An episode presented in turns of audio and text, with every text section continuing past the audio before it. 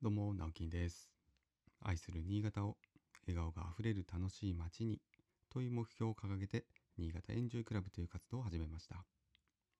普段は新潟市内で建築事務所を友人と共同経営したり、個人では築50年の空き家を地域の子どもたち、また大人たち含めた親子、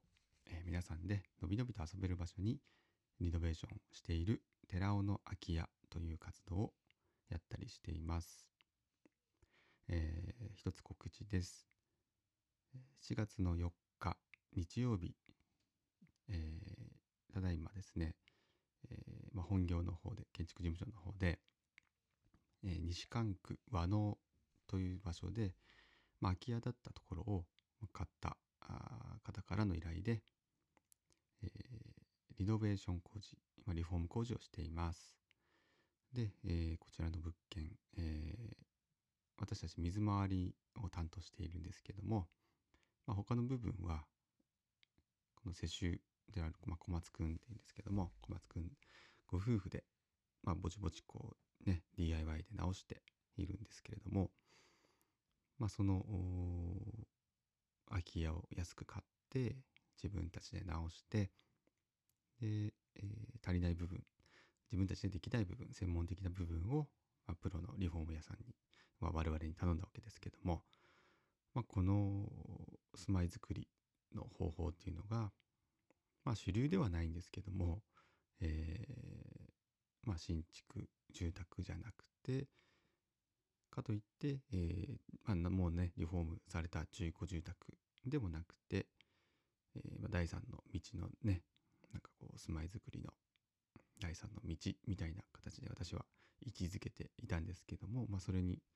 本当にこうモデルケースになり得るまあプロジェクトというかね、うん、住まいづくりの形だなと思ったので、えーオープンハウスを、えー企画しました、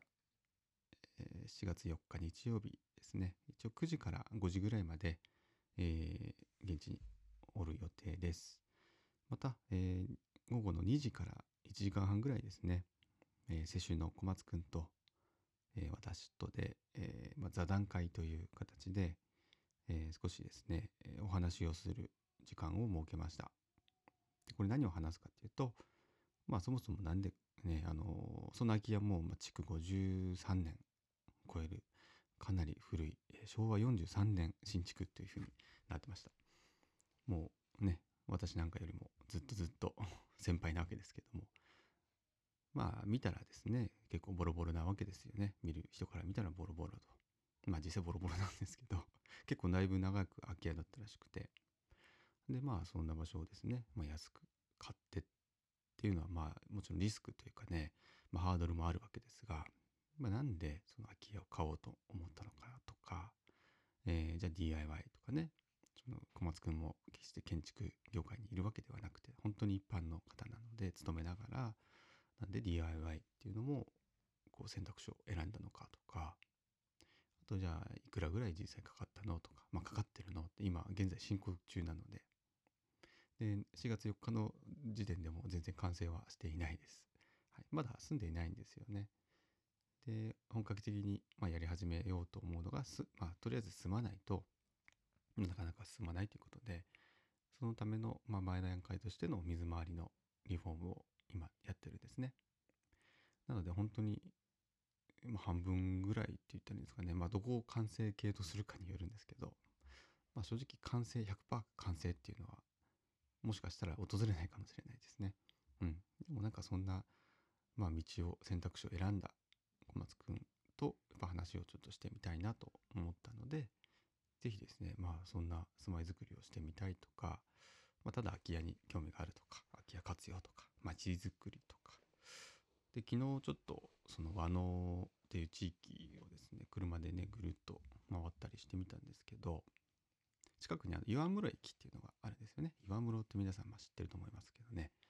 まあ、新潟の中でも有数の観光地、まあ、弥彦神社とか岩室で、まあ、温泉地、温泉街だったりするので、ただその入り口の駅としては、まあ、無人駅かな今もで本当何もないんですよね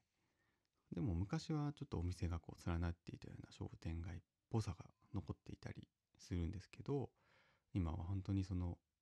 面影を残しただけという状態でお店も少ないちょっともったいないなと思いながらも見てたんですよね。であまあこれちょっとあの本題にも入っていくかな。でやっぱり何て言うんでしょうかねその古い街並みって私はやっぱ好きなんですよね。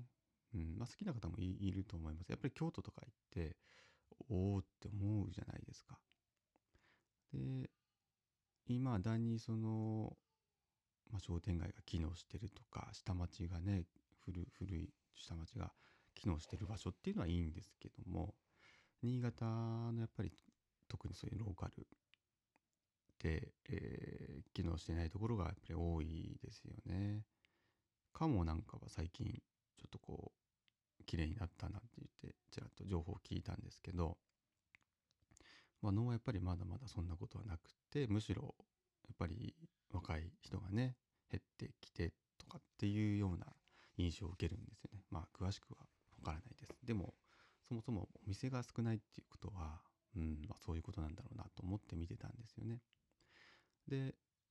まあメインのこう道路沿いにあるんですけどそのメイン道路沿いにはまあやっぱり昔うんお店だったような何て言うんでしょうかねあの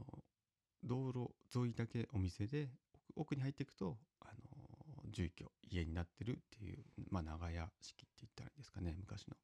そういう家が結構やっぱり見受けられるんですがどうもまあ活用でしかしたら空き家になってる場所っていうのも他にもあるかもしれないんですけど。なんか、まあ、今回ねその小松くんがですね、まあ、ご家族がそこに移住することで何かこうその地域にとってねいいいい影響を与えられたらいいなとまあ私個人的には勝手に思ってますしもともと小松くんがその買った家っていうのも手前側のやっぱ道路の面したところの、まあ、玄関にあたるところがまあすごく広いんですよね。多分10畳ぐらいあるのかな、まあ、すごく広いんです。やっぱりそこで商売をされてたみたいであのショーケースみたいなこう飾るような場所もあってですごくもったいないなと思ったんですよね。でそこはそこでやっぱりちょっとこう全部土間にしたいとかっていう話は小松君もしてたんですけどなんかねそのなんかできそうだなと。ちょっとしたこうお店とかなり得るスペースなんですよね。それをまあ住居として使うのもいいんですけどもまあたまになんかこうプチプチイベントをやるとかね。うん。すごくあの店構えというかあのいいんですよね。ちょっと写真見ながらとかじゃないとよくわかんないと思うんですけどこう屋根がついててうん。まああのゆったりしてる感じなんですよね。玄関周り。うん。なんでまあ今回その